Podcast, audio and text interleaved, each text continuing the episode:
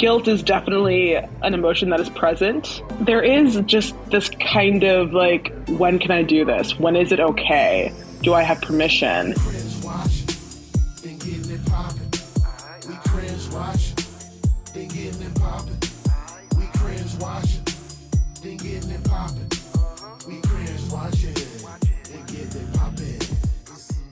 Welcome to Cringe Watchers, the podcast where we invite our expert friends to binge watch TV and talk about sex.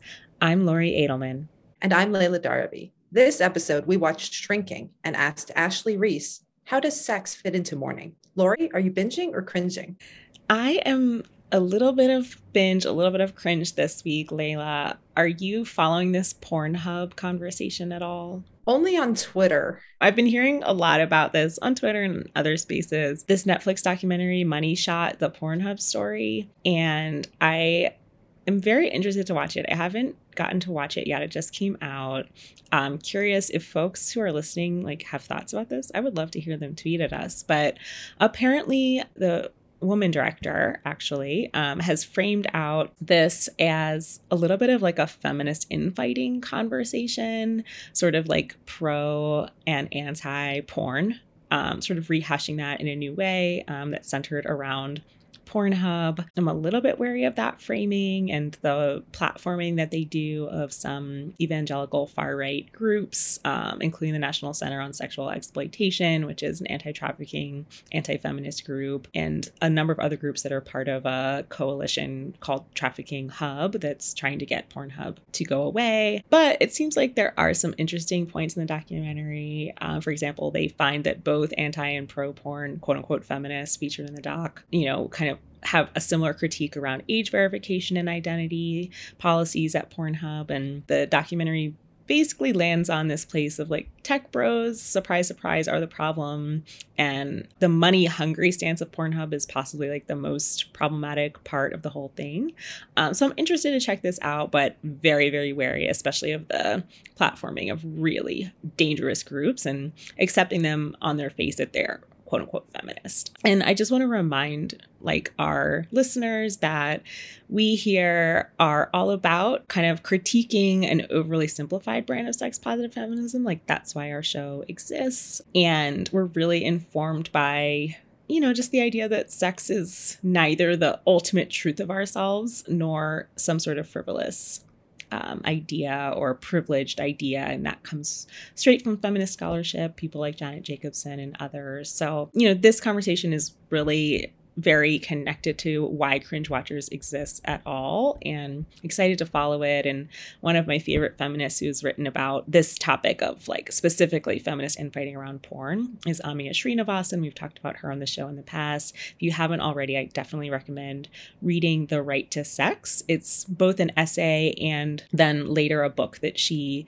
wrote that is a collection of essays, including the original essay on the right to sex. And it's just so good and so sharp. And so I would, if you have to choose reading that or watching this Netflix documentary, I definitely would recommend reading that. I think we might need to do a documentary at some point on cringe watchers because my binge slash cringe of the week is also similarly a doc series. Are we on theme with our binges and cringes? I think we're very much on theme. And actually, your discussion of taking the porn industry to task and, and the feminist critique or support for porn is uh, is on brand because I'm I've been watching uh, like every other Sarah Lawrence alum in the country and around the world, Stolen Youth, this series on Hulu that, that goes into the sex trafficking and sort of cult recruiting scandal that happened on that campus.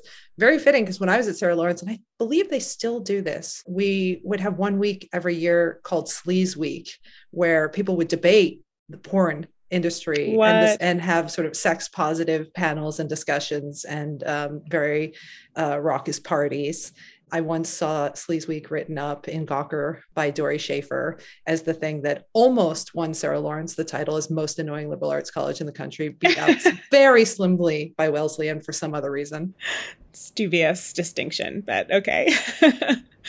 I'm being glib just to kind of take the ick off of having watched three full episodes of Stolen Youth. I highly recommend people watch it. It's a very produced documentary. I've seen it critiqued for being sort of overly produced. There's a lot of animation, bells, whistles, music.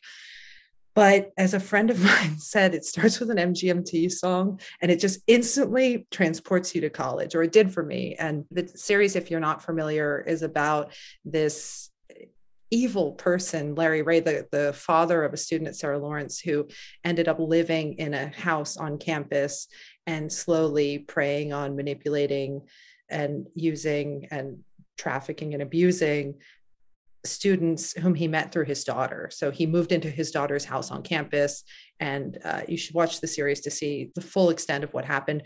I first read about this scandal, like many people in New York Magazine. There was an incredibly reported article written by a Sarah Lawrence alum who was at Sarah Lawrence at the same time as these students, so had a lot of inside track and paired up with a veteran reporter.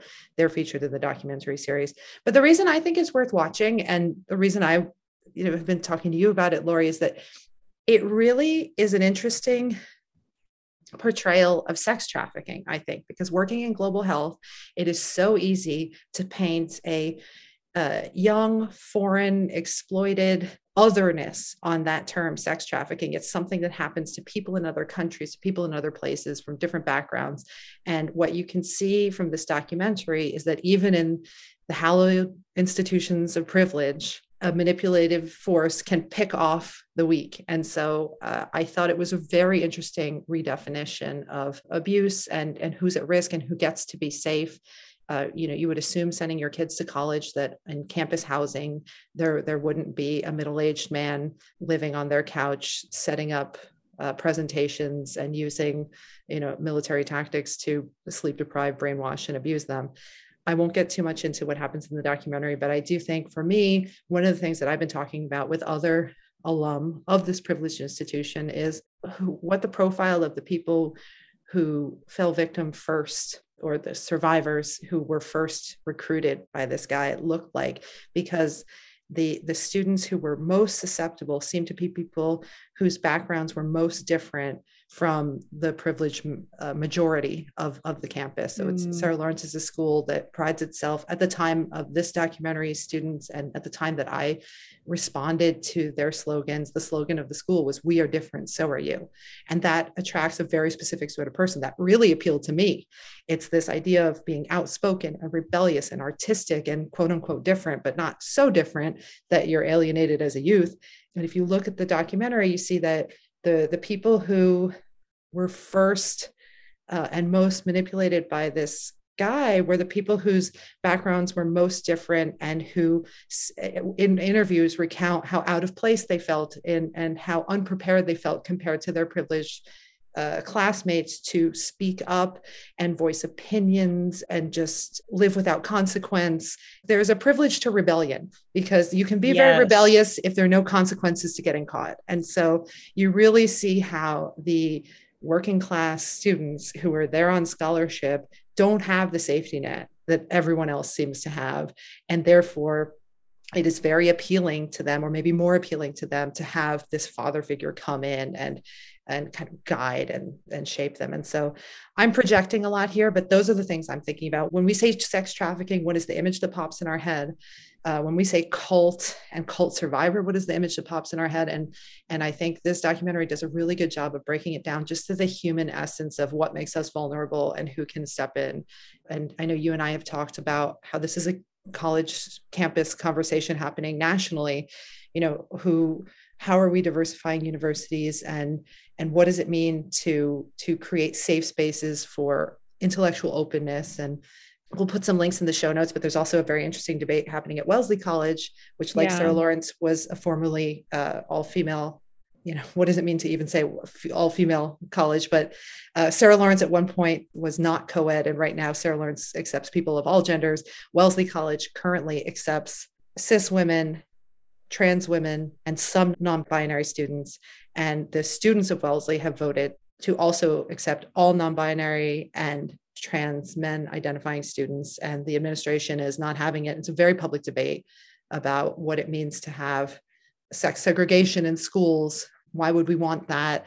Uh, why would we want to tear that down for some and not others? And so the, you know the wellesley debate is, is unfolding but i think is emblematic of conversations across the country. Mm, so much to unpack there and like some incredible experiences that you've had that i think make it really interesting to hear your perspective on this. And I definitely am going to check out Stolen Youth and have been following the Wellesley conversation really closely. Actually, I wrote at Feministing like over a decade ago now about some of the early conversations about including trans women at women's colleges. And, you know, it's somewhat heartening to see that sort of most of them at least have moved on from that conversation. It's sort of a given that trans women are welcome um, at least at the policy level but now there's sort of some really to your point really um, important and interesting conversations coming up about what is the next level of inclusivity um, and accountability look like. So really fascinating. We did not mean to get so heavy and so deep on this topic in particular especially because the show that we're covering today is actually a pretty light show considering the heaviness of the topic that it is about. Wouldn't you agree, Leila? Definitely. It's one of the things that appeals to me most about this show. Yeah. And so we, I think, got the perfect guest because we found someone who is, you know, really fun and super interesting and like a great content creator, but also is going through something really serious. So we want to just thank Ashley Reese for being our guest this week. We've been following Ashley's journey online, as many people have, of actually losing her husband to cancer. And it's been just a horrific loss for her. We're so sorry for her loss. We talked to her in a really raw and candid way, and we were so privileged to do so. She's been so generous in not only sharing her story with us, but with the world um, so soon after losing someone. I think it's been just three months, she said, um, since she lost her partner, Rob. And she's also been sharing about this online quite openly. And she has gained a huge following because her story resonates with so many people, either because they themselves have experienced loss or just because they connect to her and they relate to her. And we know that we might all experience loss sometime in the future. And it's really refreshing to hear someone just be open and honest about that. And this is not ashley's like first foray into content.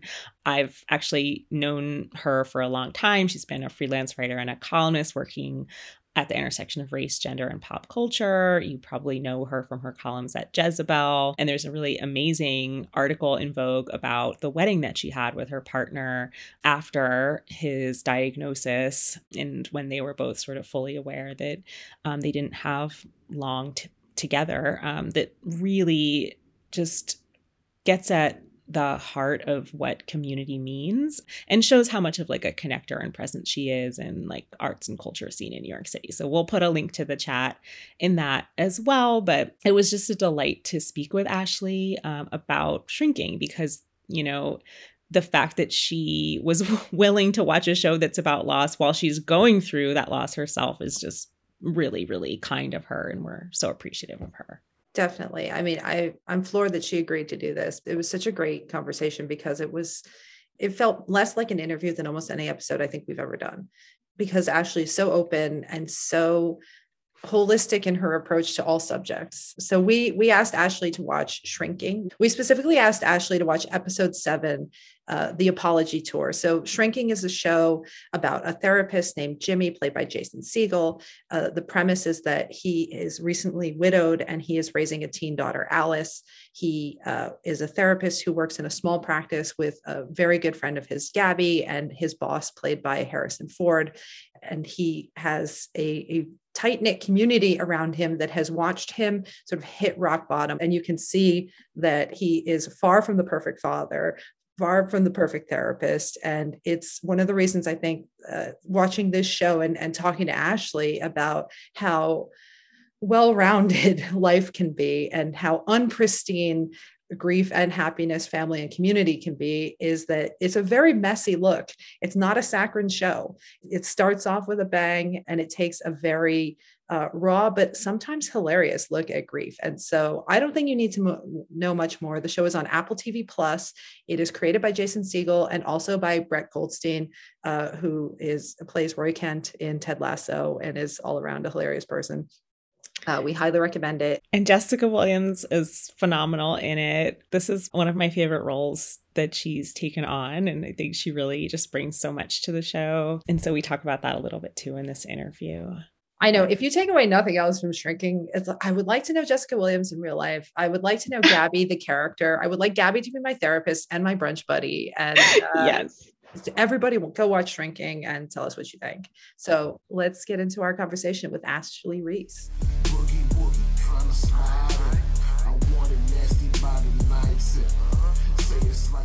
Welcome to Cringe Watchers, Ashley. We're so excited to have you here. Thank you for having me.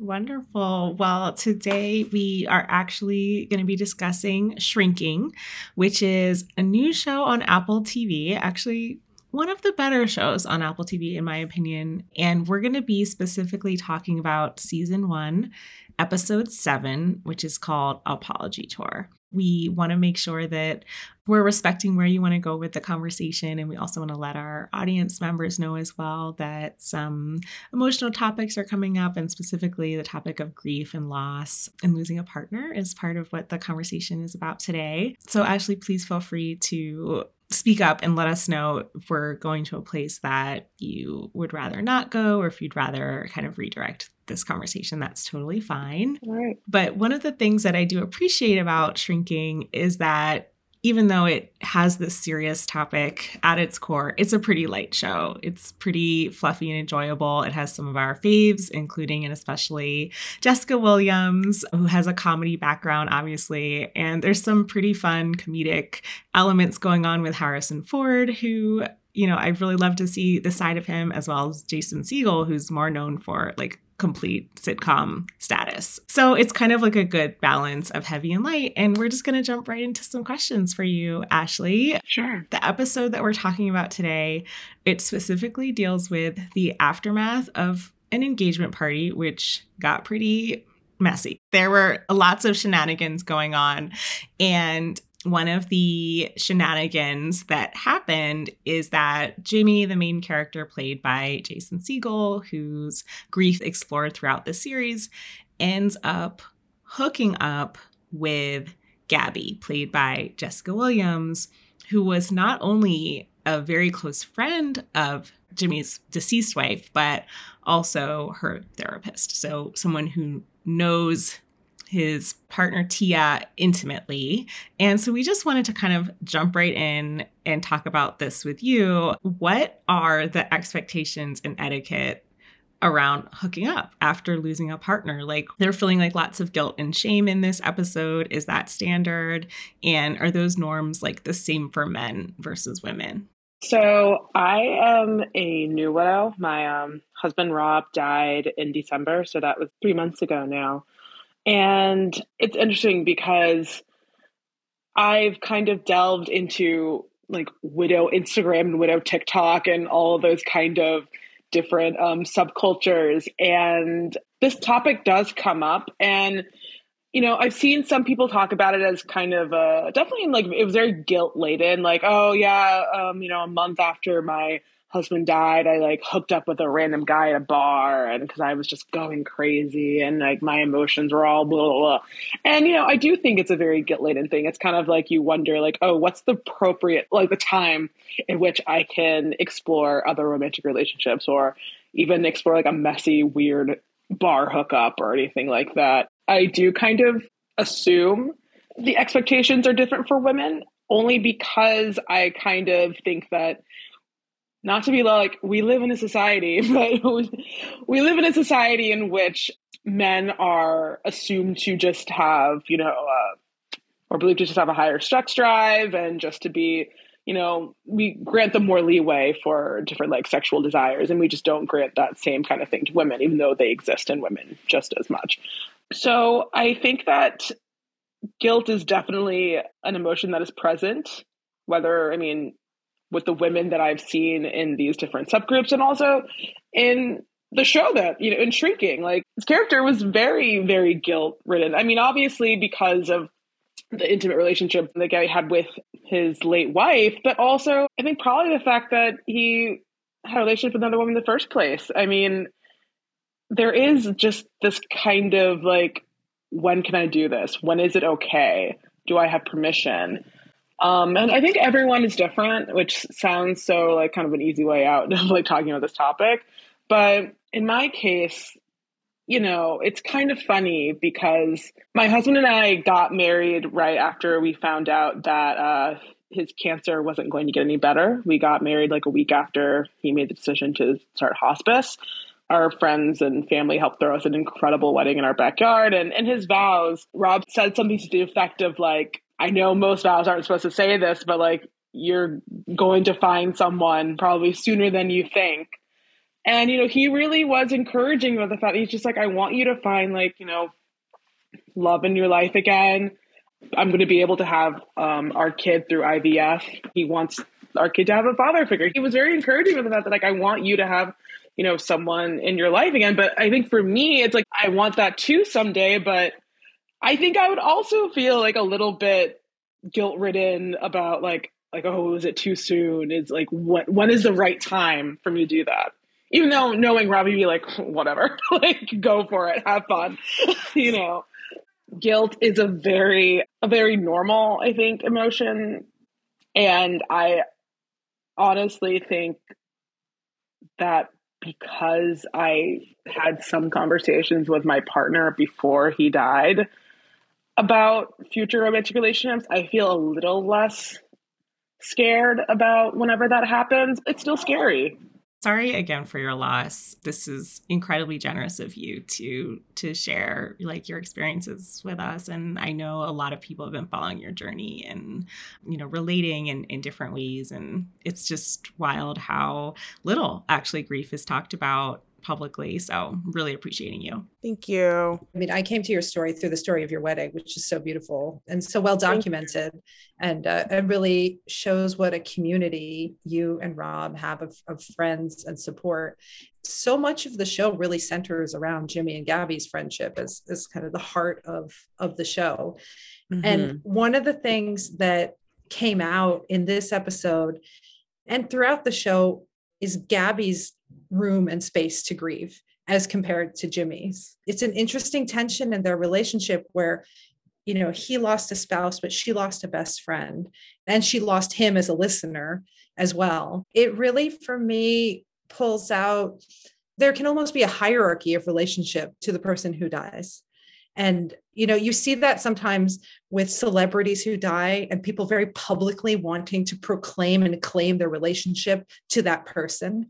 And then uh, with friends, I'm I'm wondering what your experience has been if the people around you have opened up to you or have almost closed themselves off to leave space for your grief.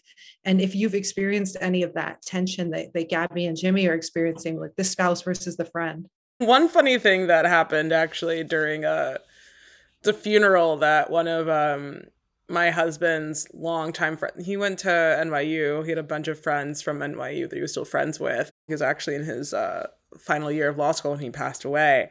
And there was this one moment where, you know, maybe like a week or two after the funeral, where I was talking with one of his uh, friends from college.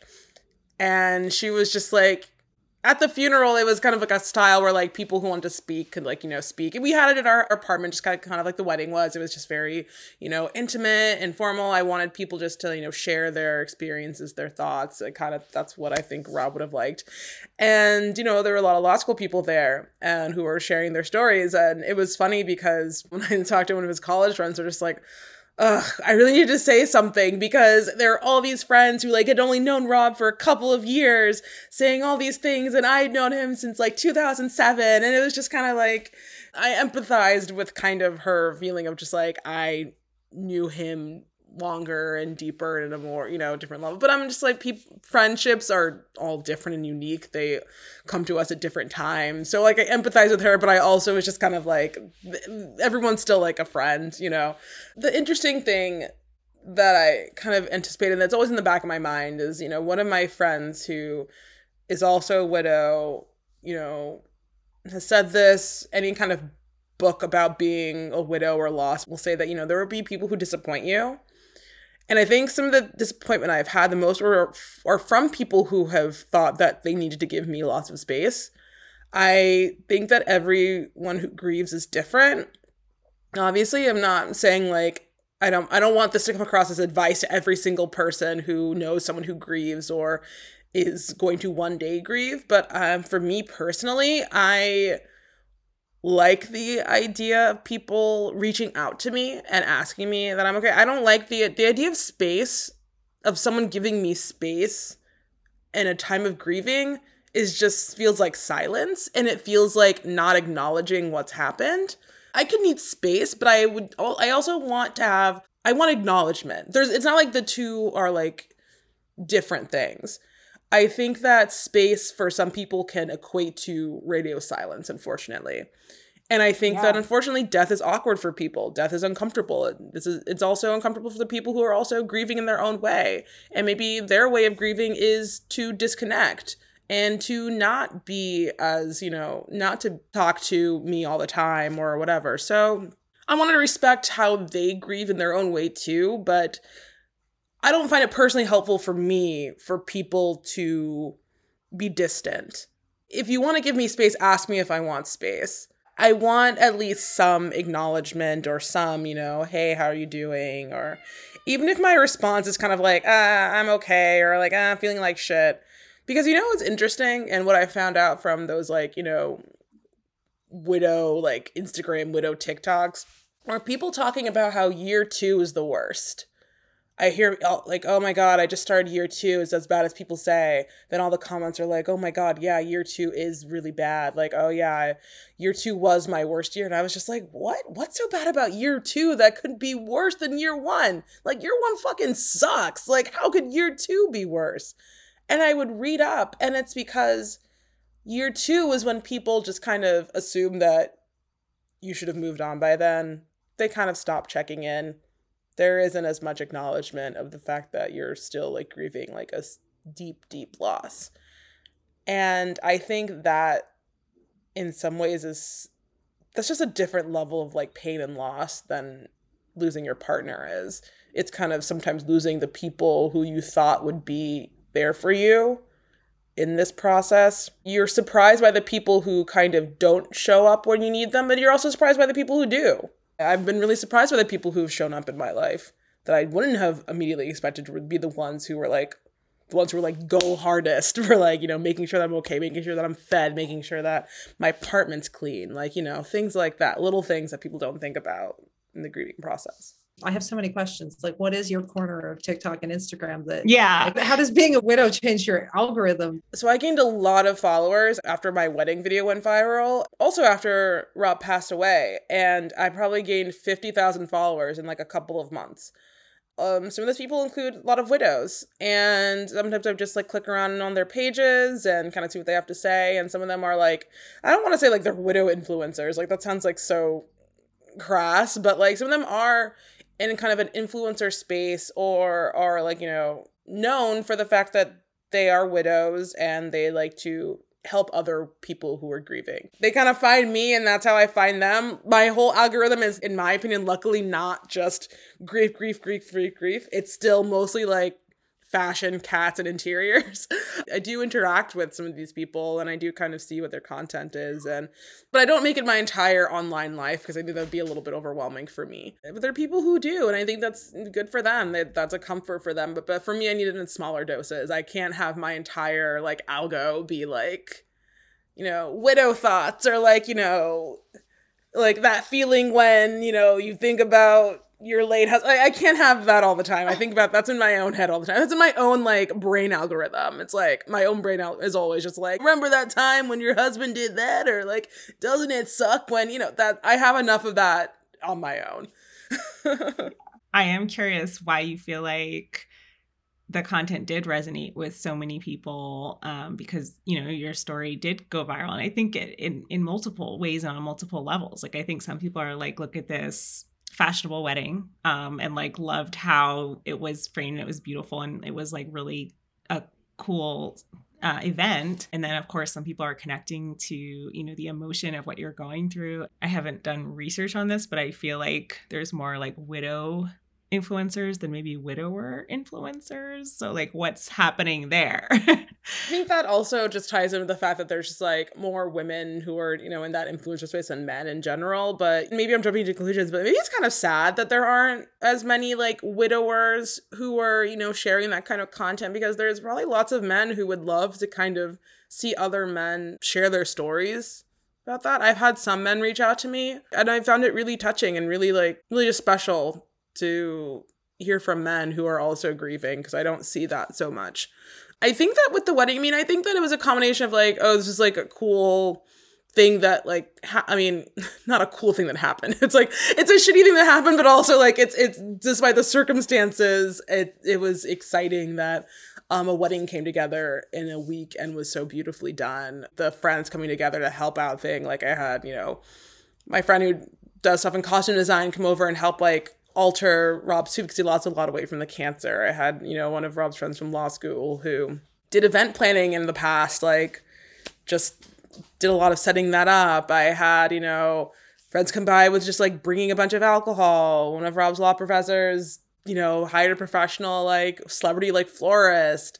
I wore my like a dress that I just wear all the time. Like a friend who does makeup, who's like a makeup artist, just like did a full beat because I was like, girl, I can only do a cat eye. Like, you know, I think it was just kind of like I think people liked that element of it. You know, I got a tattoo of Rob after he died, and that also went viral. And I think it's a combination of just people not seeing a lot of content like that, um, especially with from from young people there's definitely a novelty there. I, I just turned 32. So it's, you know, you don't see a lot of young widows making con I mean, I mean there are a lot of us out there, but like they're kind of in their own sphere and I'm I've been a writer for like a decade. I kind of have an audience already and like a some, you know, respect. So I think it's kind of like, oh, this like writer is suddenly going through all this shit, you know. I didn't like emerge from the depths of like, I don't know, some social media platform as like a grief influencer or anything like that.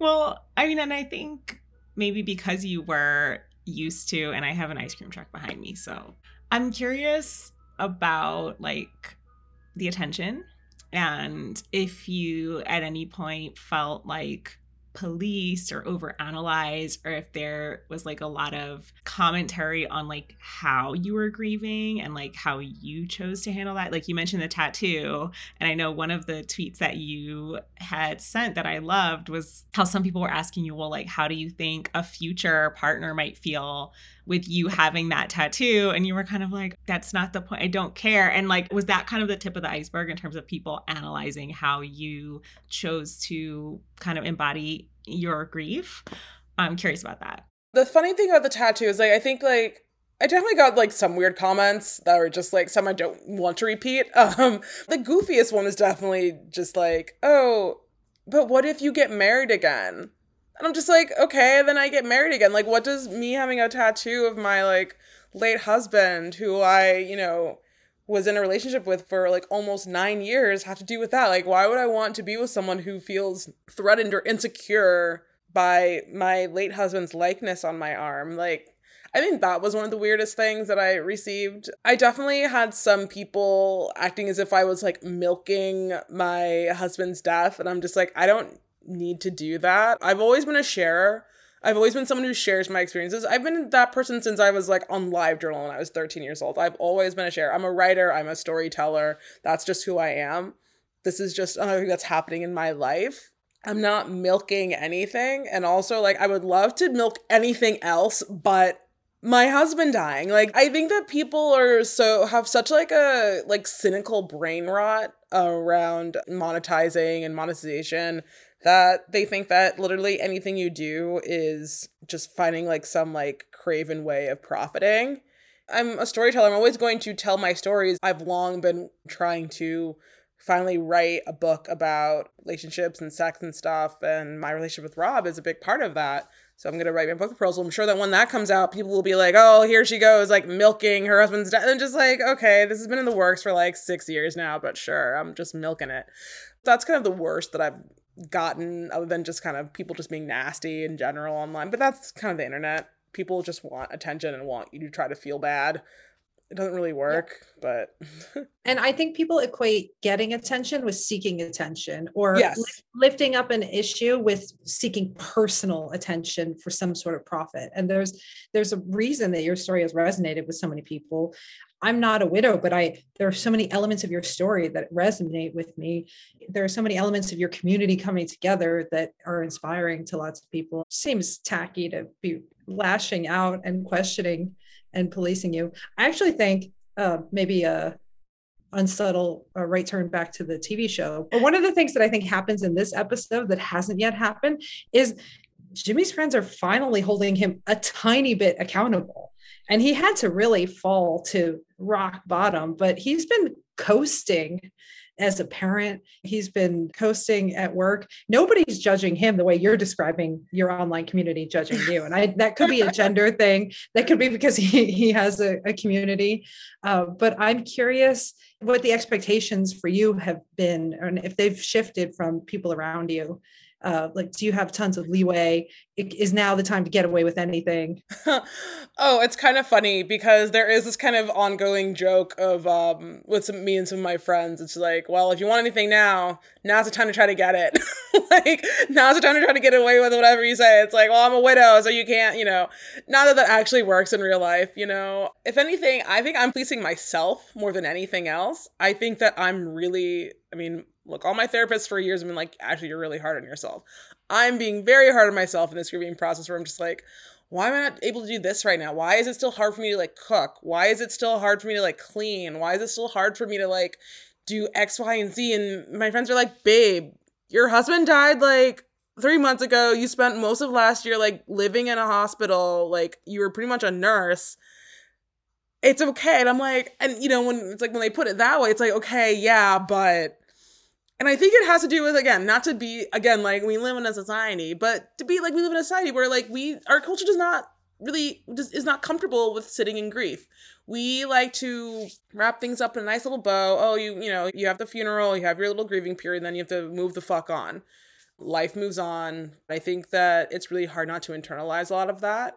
Um, it's really hard not to beat myself up over not making my own goals in the timelines that I thought I would at this point. Even though it's only been a few months, it still feels like, why aren't you better yet? Which is like a really kind of like if it was someone else talking to me about this, I'd be like, are you crazy? You know, it yeah. I don't think I'm at a point yet where I'm um doing something out of pocket, you know, where I need to have, you know, be held accountable for, you know, something yet. You need to play that widow card more. I'm rooting for you. You can do it. If anything, it actually comes out accidentally. Like widow privileges come out accidentally. I remember like maybe a month after Rob died, I was like at a bar. The guy who DJed my wedding was doing like a doing like a set um at this bar in the city. I was like a Sunday night and I was at the bar. I saw that the cocktails were so expensive. I was like, I'm here already. I like came all the way from Brooklyn. I'm here, whatever. And I was just like, I just accidentally like trauma dumped on the bartender. I'm like, hi, my husband just died. And he's like, well, let's do some shots. And I'm like, free shots. All right, I'll take it. I'm going to insist there is no reverse racism and there is no widow privilege. Like these things are the same. If you believe one, you have to believe the other. And you heard it here first for sure. But I mean, part of what you're describing, you know, I think in relation to shrinking, like you talking about the collective social desire to just move on, like I also think it's very gendered. Like it's also like with COVID, we saw people just not be able to comprehend the loss that's going on. And like, I think one of the things about this show that I do appreciate, again, like it's light, it's silly, it's like a little uneven. I enjoy it. I think the theme of like men kind of coming to terms with their feelings is well done. Like, we love seeing this with Harrison Ford. He has this whole other storyline like with like a grown daughter that who he wasn't in her life growing up and like he's coming to terms with what that means and like I'm enjoying that for Harrison Ford. Like I think it's a good use of his talents and it he very much embodies this like gruff masculinity where we would never imagine him like crying or doing weed gummies. He has like a vulnerability here that's like really nice to see. I'm like, "Oh, okay. This is what you can do when you're not like flying planes that you shouldn't. Saving kidnapped people. I don't know. What does harrison ford do?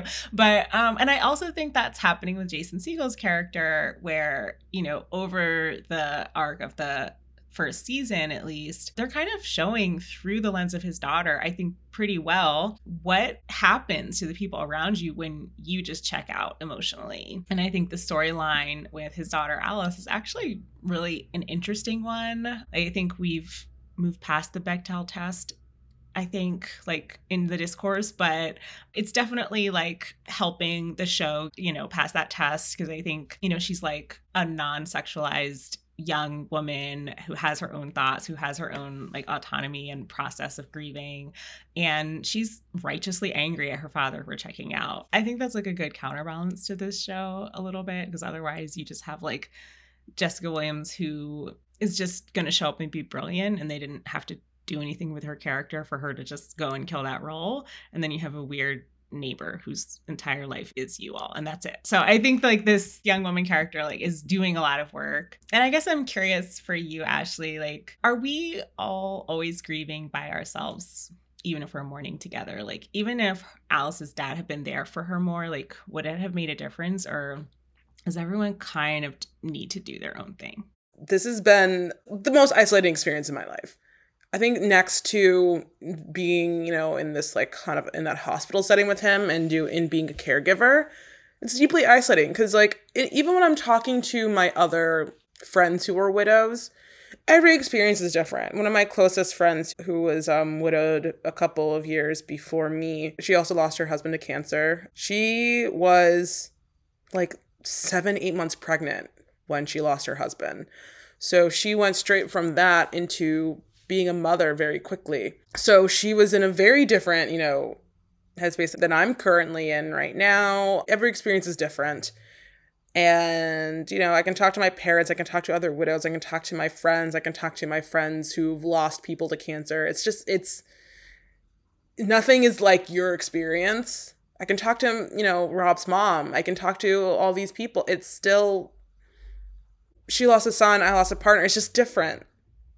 And I think they're all these little special brands of just like isolation. And I think that for me, I'm so grateful for community, but it's, you really do kind of go on your own journey, your own path. Like there's no level of community is going to usurp that level of just like loneliness that you feel um, going through your own grief like that. And I like the little touches of him in the show talking to his wife. Like, you know, the moment after he um sleeps with Jessica Williams' character and he like immediately turns like the photo of her down like next next to his bed of his um wife down next to his bedside as if like she saw something that she shouldn't and he's like oh, okay like oh, I like those little touches of like that and like when he like you know puts the you know puts the photo right side up and like has this conversation with her I find myself having little conversations with Rob all the time. Or just like when I'm like frustrated, I'm just like, oh, Rob. You know, I, I don't have like full on, like, I'm not talking like at length or anything, but, you know, I write little things in my phone like, oh, I'm remembering the time Rob and I did this, or, you know, thinking about the time Rob said that, or the time we got into an argument about this. It's just like the little ways that you keep someone alive, almost out of a paranoia that you're going to like not like you're ever to forget them, but it's like you kind of do it like on impulse. Like I need to like remember these thoughts. I need to have these conversations with this person. Like I need to keep this line of communication alive. I liked seeing that in the show with him and also with Jessica Williams' character when she had when she's like, yeah, I, I talked to her about it, so she was okay with us sleeping together. And maybe it's just because, like I said earlier in the show, like because Rob and I talked about the fact that he wanted me to like you know find love again. I was like, yeah, Rob would also be totally like cool if like I like slept with one of his friends. I mean, I really be like, yeah, sure, whatever. Like, go for it. Like, I'm happy. But I understand why like there is all this anxiety and angst and stuff over it, especially if again, if you haven't had an opportunity to talk to your partner about that kind of stuff. Like, and I can only imagine how much more isolating that feels if you're like not just mm, just the normal isolation on top of the isolation and the guilt. And it's like oh no am i allowed to have sexual feelings? Am i allowed to even like have this or that? It's it's a maddening experience. It really is. You're hitting home with that that you know you have such a unique experience and that you had some of these conversations you knew not when but that it was coming which is a huge difference from the the show that we're using sort of as a jumping off point for a conversation.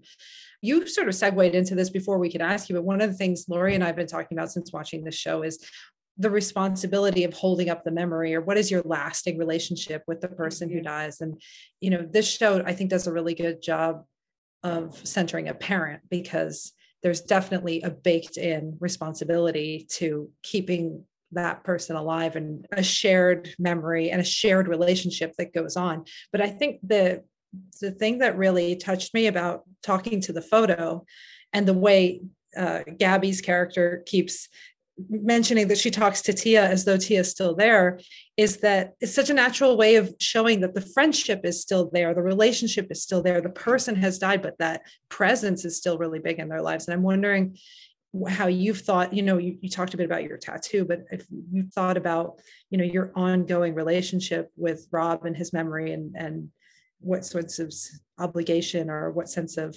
comfort or relationship you still feel with that i mean i feel a massive obligation to you know continue his legacy to continue you know i i feel that through like you know getting this tattoo in a very visible spot on my body where like you know I can see it, but also others can see it. And if anyone wants to ask me about it, I tell them about this amazing person who was in my life.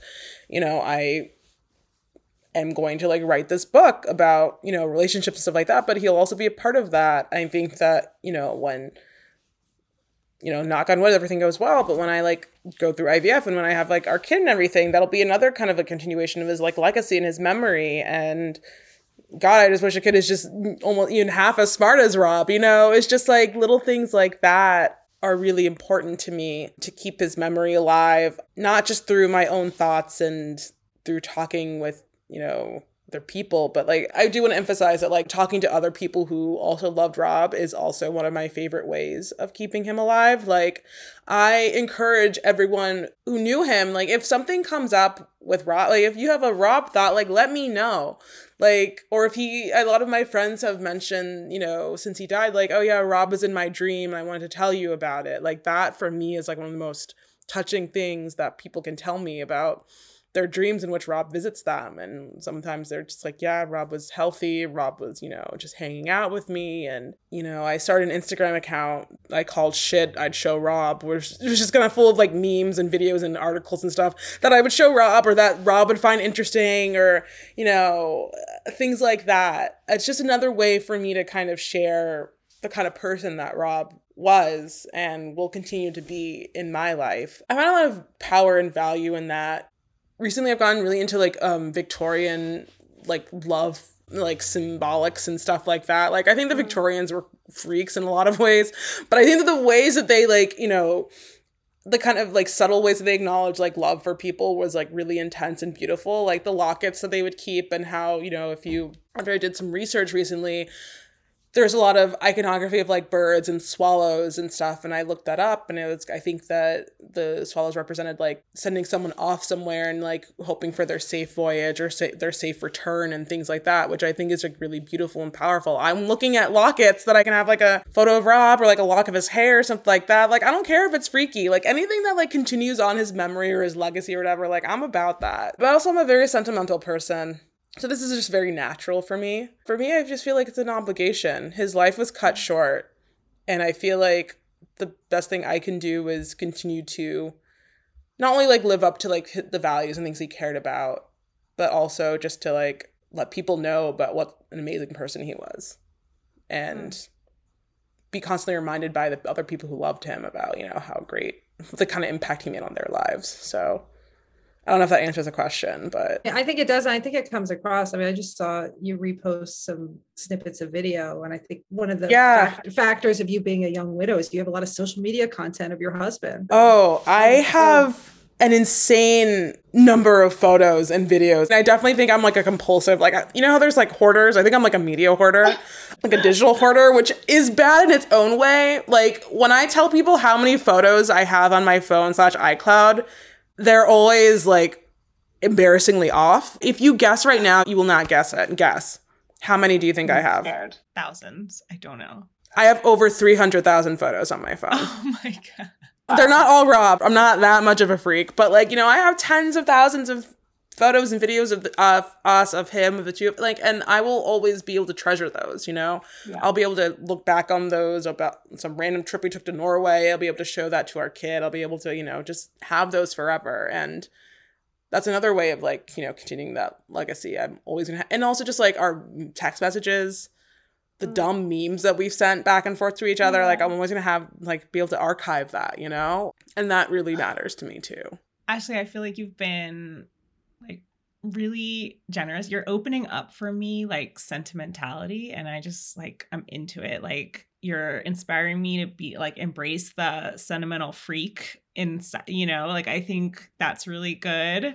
people are so embarrassed even to like take photos and like have i'm just like you will not regret that if like god forbid if your person like you know something bad happens like i'm so glad that i can just like on my iphone put in like april 2016 and just have like see like so many photos and videos of whatever the fuck we were doing in april 2016 and just like have those forever you know like I embrace that freakiness. Like I'm just like, is it weird that I have like a that I like I cut off like a lock of like Rob's hair when he died, like, and you know I wear his wedding ring every day. I just believe in honoring him and honoring people. You know, it's just that's just who I am, and I can do that while still at some point, you know, maybe finding an you know another relationship down the line or you know new love. I can still do that, but I will always you know have this love for Rob. He was my first boyfriend, my first partner, my first everything. So, you know.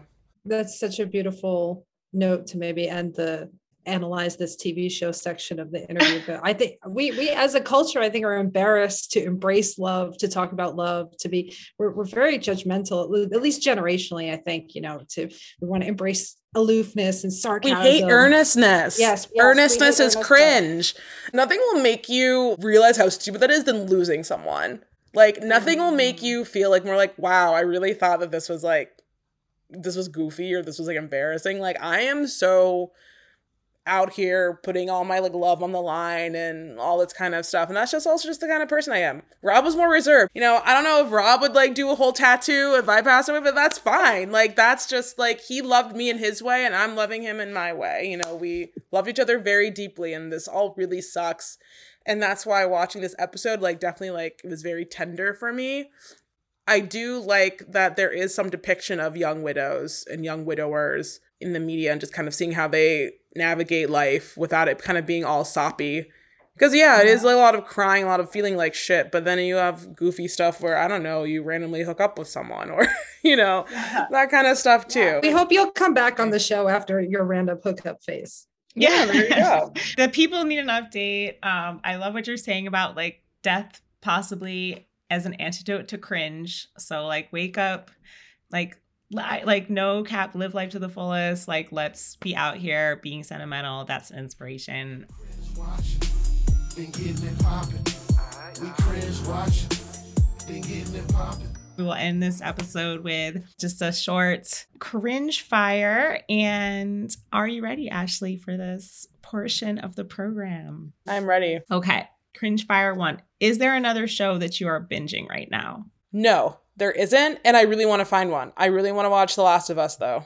Okay, Pedro. We need more Pedro.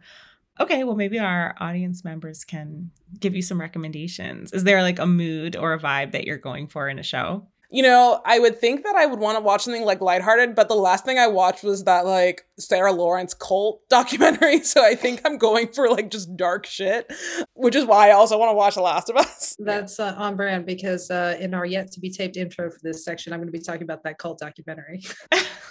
Leila's alma mater. So Oh, I lived two doors down from that house uh, 10 years before, and I have a lot to say. I think that because I was just quickly because I'm in that same age range, like all those people are like a year below me in school. Like I, I think I'm just like the MGMT uh, song starting off the. Ep- I was just like, oh, this is too close. This is too familiar. These are like my age mates. How did this happen?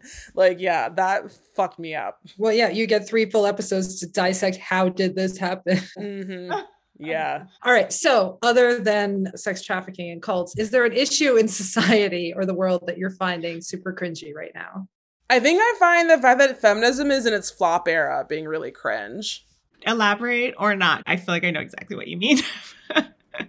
I could probably do a deeper dive on this sometime, but I feel like we're in the kind of overcorrection slash backlash era of like the sex positivity kind of stuff that was like very popular during like the Tumblr era, like of like the early 2010s, and now it's all just like I don't know, stay at home girlfriend content on TikTok and like ultra paranoid shit. Like I'm like, there's no nuance, no nothing someone thought that I was saying like not all men because I said that not every single guy is obsessed with virgins and we shouldn't assume that that's like acceptable. Like I don't know. It's like I'm I don't know. I'm I'm a little worried about some of the young the young people out there and their approaches to sex and relationships in society. I don't know. It's all weird. It's upsetting. We do like a binge and a cringe in our opening and like Red Scare podcast was one of my earliest cringes and also this podcast is kind of a re- reaction to like a bad calibration on the amount of sex positivity that we both feel feminism should have so like there with you this is going to be a spin-off conversation is there an aspect of sex or sexuality that you would like to see better portrayed or portrayed at all in culture media literature? I think that I want to see, and maybe this is because I'm writing about this, um, more content about young women who who are virgins past the age of like 22, without it being like weird, and without it being like I don't know, weird, neurotic, religious type A weirdo type people. I know I wasn't like that. I just was like, oh, I haven't fucked yet. Weird. so like, you know, you know, I would love more portrayals like that because I don't really think we get it without again without the character being like some neurotic weirdo or hypersexualized like you're so tight but yeah, it's yeah, all yeah, from the male, exactly, male like- point of view. Yeah exactly like so you know i would i would like to see some more of that. And final cringe fire question is do you have a favorite sex scene from film tv literature media? When i think of favorite sex scene i think of a sex scene that's like really like alluring or really beautiful. And you know what? The first thing that came up was actually a sex scene that was like the opposite of that. This is like really obscure really random and i just think it was really well done because it made me really sad are any of you guys fans of skins the tv show i know of it Okay, so there was a scene in the fifth season of Skins where this character, she likes to portray herself as someone who has had sex before. She is not. And she finally is pressured by her boyfriend to have sex for the first time. And okay, see, that's what I mean by it's like not a beautiful scene, but I think that the way they portrayed her like anxiety and her like discomfort on her face was really well done and like sticks with me like all these years later, over a decade later. It wasn't even like it wasn't a fun, beautiful sex scene. It was just a very kind of like raw, emotionally done, like very short, kind of just like it's not even like explicit at all. These are like teen, these are portraying teenagers, but it just did a really good job of just portraying the kind of anxiety and discomfort, but her want to impress this guy. And for some reason, that sex scene really stands out to me. I don't know. sex isn't always fun and it sounds like it was very woman centered or like it sounds like it was really in her perspective which you don't often see Yeah, I think that there aren't enough like things from, from like teen girls that were like were, without it being like over the top and exploitative. It just was it was very subtle in the kind of like, oh, she's not really like this isn't really a great time for her, but she's doing this because she wants to impress this guy. That's what a lot of girls are pressured to do. That's a great answer because it's it's a great scene, maybe not a great experience for the character. No, but I think the way it, it unravels is like well done and like and tender and like makes me feel bad. sounds like a sex scene to me i don't know like the, the scene that makes me feel really sad about sex is the one that, that immediately comes to mind. I mean, this is the thing about the sex positivity. Like, it doesn't have to be like, oh, that was so hot and perfect, and therefore we champion it. Like, that's not how human emotion works. I mean, otherwise it would have been something. I'd say something from like The Americans. Yeah, I don't know. Remember when like the daughter walked in on them like do oh woo. Listen, and that's a show that my mom and I both watch, and I'm like, I know we don't watch it together, but we talk about it. I'm like, I know what you're seeing, mom. Chemistry is so underrated and so rare. It helps that they actually started doing that off screen too. Exactly. Right. You can you can tell. Okay, Ashley, you have been a delightful guest. We so appreciate you. I'm so sorry for your loss, and I'm so grateful to you for just sharing this experience. It really makes a difference, and it's touching so many people. Thank you And so think- much for having me. And thank you for turning on its head what, you know, I think some people might assume would be a really somber conversation. I feel like we we touched on every emotion. I think we had some tears, but also a lot of laughs and and I feel almost like I know Rob a little bit and it's it's just really nice to hear you talk about him and so refreshing and and helpful to hear you share your experience. So thank you for sharing and don't ever describe it as oversharing. That means a lot to me. Seriously, it really does. Talk to you soon, Ashley. Thank you. Thank you. Know I'm about that bread, I butter the rolls, be the main feature. Thank you so much to our guest, Ashley Reese. You can find her on Twitter, Instagram, and TikTok at Offbeat Orbit. Our editor is Karen Y. Chan. Judith Walker created our logos and cover art. DL Dallas Engram created our theme song, and you can find DL on SoundCloud. I also want to remind everyone we still have a Patreon. You should be a patron. Patrons get early access to our live events, they get early drops of our episodes, you get uh, key updates, lots of perks. Join us. Patreon backslash cringe watchers. You can also follow us on Twitter and Instagram at cringe watchers. And as always, thank you for cringe watching with us.